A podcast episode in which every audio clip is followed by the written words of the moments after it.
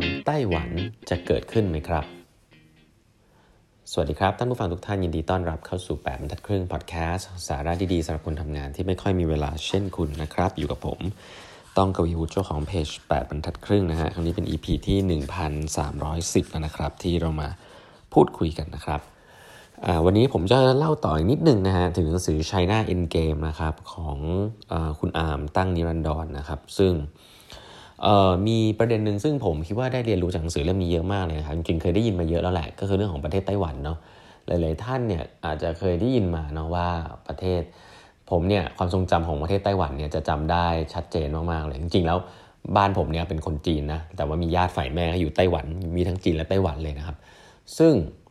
สองแก๊งนี้จะไม่ค่อยถูกกันนะอันนี้คือเบสิกก่อนมันจะเป็นอย่างนี้นะตอนที่ผมไปเรียน MBA ที่อเมริกาเนี่ยโอ้โห มีเพื่อนสนิทผมเนี่ยเป็นคนไต้หวันนะครับ แล้วก็เพื่อนก็จะมีแก๊งเพื่อนคนจีนที่ชอบอยู่ด้วยกันก็สนิทเหมือนกันนะครับสองแก๊งนี้นี่จะล้อจะล้อเลียนกันตลอดเวลาเนาะคือเพื่อนเพื่อนช่วยชาวไต้หวันเนี่ยก็จะบอกว่าไอ้แก๊งคนจีนเนี่ยเขาจะใช้คำคำอาจจะดูแรงนี่ใช้ว่าบาบาเรียนไอ้พวกนี้มันเถื่อนอะไรอย่างเงี้ยแต่พวกคนจีนเนี่ยก็จะบอกว่าไต้หวันว่าเออเนี่ย you กลับมาอยู่ที่ Mother China เถอะอะไรอย่างเงี้ยเหมือนกับเป็นลูกอะไรเงี้ยคือมันก็จะล้อเลียนกันไปล้อเลียนกันมาอย่างเงี้ยคือมันมีมันมี tension เรื่องนี้ตลอดเวลานะครับ ซึ่ง ถ้าให้ย้อนดูประวัติศาสตร์เนี่ยจริงๆแล้วไต้หวันเนี่ยก็คือเป็นกลุ่มคนกลุ่มหนึ่งแล้วกันเนาะซึ่งนำโดยเจียงไคเชกนะครับ ซึ่งเขาก็ต้องเรียกว่าตอนที่พรรคคอมมิวนิสต์เนี่ยขึ้นมายึดอำนาจของอประเทศจีนเนี่ยก็ต้องเรียกว่าเจียงไคเชกเนี่ยก็เหมือนกับรบอะ่ะเขาจะสู้รบนะแล้วก็หนีไปที่เกาะไต้หวันนะครับ ก็ถือว่าเป็นกลุ่มคนจีนคนหนึ่งซึ่งหนีไปที่เกาะนะครับ แล้วก็ ตั้งตนขึ้นมาเป็นเป็นเขาเรียกว่าอะไรเป็นประเทศขึ้นมาคือคือคือเทประเทศไต้หวันนะครับ เพราะฉะนั้นคนไต้หวันในยุคหนึ่งเนี่ยเขาก็ยังคิดว่าเขาเป็นคนจีนนะแล้วเขาก็คิดว่าแก๊งคนจีนปัจจุบันเนี่ยไม่ใช่คนจีนจริงๆนะครับเป็นคนที่ขึ้นมายึดอำนาจคนจีนที่เคยอยู่อะไรแบบนี้นะครับอันนี้คือเบื้องต้นก่อนทีนี้ประเทศอเมริกาเนี่ยต้องบอกว่าให้ท้ายไต้หวันมาโดยตลอดนะครับ แล้วก็อนาคตมีการขายอาวุธ ให้ไต้หวันนะฮะอันนี้ผมว่าอเมริกานี่คือเราก็จะรู้นะคือก็จะเป็นอย่างเงี้ยนะขายอาวุธให้ไต้หวันบอกว่าจะไม่สนับสนุนนะแต่ก็ขายอาวุธอะไรเงี้ยคือจะบอกว่าไต้หวันมันเหมือนต่างกับยูเครนนะครับเพราะยูเครนเนี่ยอเมริกากับรัสเซียเนาะแต่ยูเครนเนี่ยจริงๆต้องบอกว่าตามหลักการแล้วเนี่ยอยู่ติดกับรัสเซียเนี่ยถามว่าอเมริกาเนี่ยก็คงจะเป็นในเชิงของการเสียศักดิ์ศรีหรือหรือเรื่องของการเสรีนิยมอะไรอย่างเงี้ย อเมริกาก็เลยต้องเข้าไปเหมือนมีส่วนร่วมนะครับในสงครามอะไรแบบนี้ แต่ว่าสำหรับไต้หวันเนี่ยมันมันมันยิ่งกว่านั้นนะคือสงครามนึกภาพนะสหรัฐกับรัสเซียนะครับมีสงครามบนยูเครน แต่อีกอันนึงซึ่งคนจับตามองมากเลยว่าถ้าสิ่งนี้มันมันเกิดขึ้นได้จริงๆเนี่ยสิ่งที่มันจะเกิดขึ้นต่อไปที่ดูรุนแรงกว่าคือสหรัฐกับจีนนะครับบนเกาะไต้หวัน ถามว่าไต้หวันเนี่ยมีอะไรนะครับจริง ๆ เรื่องหลักเลยคือเรื่องเศรษฐกิจนะ หลายท่านจะรู้จักบริษัท TSMC นะเป็นบริษัทเอาไว้ง่ายก็คือว่าชิปของทั่วโลกอะนะในทุกๆทุกๆเอ่อมือถือ iPhone นะครับหรือว่าทุกๆ เครื่องมืออิเล็กทรอนิกส์อะที่มีชิปเนี่ยผมว่าน่าจะเกิน 90%นะผลิตจากบริษัทบริษัทนี้แหละนะครับคือเป็นบริษัทไต้หวัน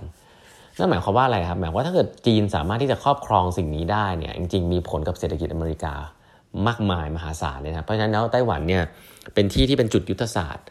ของอเมริกาด้วยนะครับแล้วมีผลต่อเศรษฐกิจอเมริกา ซึ่งเรื่องนี้ไม่เหมือนกับแค่เรื่องที่เมื่อกี้ผมบอกนะครับว่าถ้าสหมัยสหรัฐต้องรบกับรัสเซียนะจะเป็นเรื่องของหน้าตาประมาณหนึ่งนะครับ ซึ่งเเขามองอย่างเขามองว่าไต้หวันเนี่ยจริง ๆก็ตอนนี้ทุกคนเนี่ยก็อยู่ในโหมดที่แบบแบบเขาเรียกว่าอะไรไม่อยากรบนะเพราะทุกคนเนี่ยอ่านตำราซุนวูมาว่าถ้ารบเนี่ย ไม่รบแล้วชนะดีที่สุดนะฮะนี่คือข้อหนึ่งนะข้อ 2 คือถ้ารบแล้วต้องชนะนะครับซึ่งตอนนี้คนก็ยังไม่แน่ใจฮะว่าเฮ้ยรบแล้วจะชนะจริงหรือเปล่านะในมุมของอเมริกาเนี่ยก็ก็คือนึกภาพคนไต้หวันเนี่ย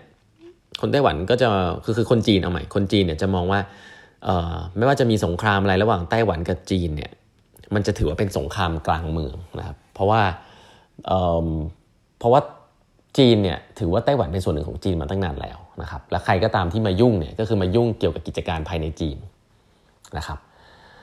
คนไต้หวันก็จะบอกว่าไต้หวันมีเอกราชอยู่แล้วของตัวเองนะอันนี้คือสิ่งที่เป็นจุดยืนอยู่แล้ว ไม่ต้องมาประกาศเอกราชอะไร เพราะตัวเองก็มีเอกราชอยู่แล้ว นี่สิ่งที่คนไต้หวันบอกนะครับ แต่จะบอกว่าถ้าเกิดไต้หวันเนี่ยประกาศเอกราชแบบออฟฟิเชียลจริงๆเนี่ยอันนั้นอาจจะเป็นข้อที่ทำให้จีนเนี่ยบุกเข้าไปในไต้หวันได้ไต้หวันก็เลยไม่อยากทำอย่างนั้นครับเดี๋ยวประเทศเจ๊งนะ ส่วนอเมริกาเองก็จะบอกว่าไม่แทรกแซงกิจการภายในนะเพราะเรื่องนี้มันเป็นเรื่องของประเทศจีนนะครับไต้หวันเนี่ยก็เป็นเป็นรัฐรัฐหนึ่งนะครับ แต่ว่าตัวเองเนี่ยก็สนับสนุนอยู่เงียบๆตลอดเวลานะครับเพราะว่าก็ก็ก็คิดว่าเป็นเป็นเป็นจุดที่จะต้องทำอะไรสักอย่างหนึ่งนะครับ แล้วก็ถ้าเกิดเกิดสงครามเนี่ยตัวไต้หวันเองเนี่ยจะเป็นที่ที่เป็นจุดยุทธศาสตร์เลยนะครับ เพราะฉะนั้นเห็นว่าปัจจุบันเนี่ยเกาะไต้หวันเนี่ย และและด้วยด้วยมุมมองมุมมองหนึ่งที่เสริมเข้ามาคล้ายๆที่ฮ่องกงก็คือว่าคนรุ่นใหม่ในไต้หวันเนี่ยจริงๆแล้วมีทิศทางที่จะไม่ได้มองตัวเองเป็นคนจีนมากขึ้นเรื่อยๆนะครับคือในยุคผมเนี่ยยุคปัจจุบันเนี่ยคนไต้หวันยังมองว่าตัวเองเป็นคนจีนอยู่ก็บางคนก็จะอยากจะกลับไปอยู่ที่เมืองจีนนะแต่คนไต้หวันในยุคที่เป็นเจนใหม่ๆเนี่ยจะรู้สึกว่าไม่ชอบประเทศจีน ฉันเป็นคนไต้หวันแบบรุนแรงขึ้น แล้วก็พรรคการเมืองที่ขึ้นมานะครับที่ขึ้นมาเป็นเป็นรัฐบาลเนี่ยหลังๆเนี่ยก็จะเป็นพรรคการเมืองที่ ชูนโยบายด้านนี้นะครับ คือเป็น liberal มาก ๆ ซึ่งยุคสมัยเนี่ยเขามองว่าเมื่อมาถึงจุดจุดหนึ่งนะครับ ที่ประเทศจีนรออยู่ก็คือเป็นเป็นจุดที่ประเทศจีนเนี่ยมีกำลังเรียกใช้คำนี้แล้วกันเนาะมีกำลังมีกำลังทางการรบเนี่ยสูงพอๆกับสหรัฐเนี่ยเป็นไปได้สูงนะครับว่าประเทศจีนเนี่ยจะเข้าไปยึดเกาะไต้หวันแล้วก็เข้าไปรบจริงๆนะซึ่งเขาบอกว่าหลายๆ คนเนี่ยมองว่าอันเนี้ยมันเกิดขึ้นไม่ไม่ช้าก็เร็วแต่เกิดขึ้นแน่ๆด้วยนะครับเพราะว่า ตรงนี้มันจะเป็นจุดยุทธศาสตร์ที่ถ้ามันยังปล่อยให้เป็นแบบนี้ไปเรื่อยๆเนี่ยมันอาจจะเขาเรียกว่าอะไรมันอาจจะหาทางลงไม่ได้ละกันนะครับ เพราะฉะนั้นแล้วลักษณะของเกาะไต้หวันเนี่ยก็มีความคนพูดถึงเรื่องตอนนี้ค่อนข้างเยอะเพราะว่ามันเหมือนเป็น analogy อะมันเหมือนกับสหรัฐกับรัสเซียเนี่ยที่จะสู้กันบนที่ยูเครนเนี่ยมันเหมือนเป็นเป็นเหมือนซ้อมอะแต่จริงๆเขาบอกจุดใหญ่จริง ๆ คือจีนเนี่ยก็พยายามจะดูอยู่ว่าสหรัฐทำอะไรกับรัสเซียบ้างนะครับ อย่างเช่น การที่คว่ำบาตรการที่ sanction ในเชิงของเงินเงินเงินดอลลาร์ที่ทำให้รัสเซียเนี่ยทำอะไรไม่ได้เลยเพราะมีเงินสำรองเป็นเงินดอลลาร์ค่อนข้างเยอะอย่างนี้เป็นต้นนะจีนเนี่ยก็เพราะว่าตัวเองเนี่ยพอเห็นภาพเนี่ยก็สยองเลยเพราะว่าจีนเองก็มีเงินสำรองเป็นเงินดอลลาร์เยอะครับซึ่งการสงครามแบบนี้พอเกิดสิ่งเหล่านี้ขึ้นเนี่ยก็ทำให้จีนค่อนข้างลำบากเหมือนกันเพราะจีนก็พึ่งพาเศรษฐกิจกับสหรัฐเยอะเหมือนกันอะไรเงี้ยเพราะฉะนั้นเนี่ยก็ก็เหมือนเป็นการซ้อมเพื่อให้เห็นว่าเอ้ย ถ้าเกิดต้องรบกันเนี่ยรบกันบนไต้หวันเนี่ยจีนจะจะรบกับกับสหรัฐอย่างไรนะครับ เพราะฉะนั้นแล้วช่วงนี้เป็นช่วงที่คนจับตามองเยอะพอสมควรนะครับ แล้วผมก็คิดว่าในระยะเวลาเขามองถึงปีเขาพูดถึงปี 2036 อะไรเงี้ยซึ่งเป็นปีที่อาจจะอีกสักพักหนึ่งนะแต่เขาบอกว่าเป็นปีที่ต้องจับตามองเลยนะครับ ว่านโยบายของซีจิ้นผิงเนี่ยจะ ยังไงกับไต้หวันเนาะเพราะฉะนั้นก็ภาพนี้เป็นภาพที่อาจจะไม่ได้อยู่ในภาพตอนแรกเลยนะว่าเฮ้ยเขาเขาเขาจะเขาดูกันทอยสมัยเนาะไอ้สามคนเนี้ยสามก๊กเนี่ยรัสเซียจีน แล้วก็สหรัฐนะครับเพราะฉะนั้นออของจริงเนี่ยอาจจะต้องดูไปที่ประเทศไต้หวันด้วยนะครับโอเค วันนี้เวลาหมดแล้วนะฮะ ฝากกด subscribe แบบครึ่ง podcast แล้วก็แบบครึ่ง YouTube ด้วยนะครับ แล้วพบกันใหม่พรุ่งนี้นะครับ สวัสดีครับ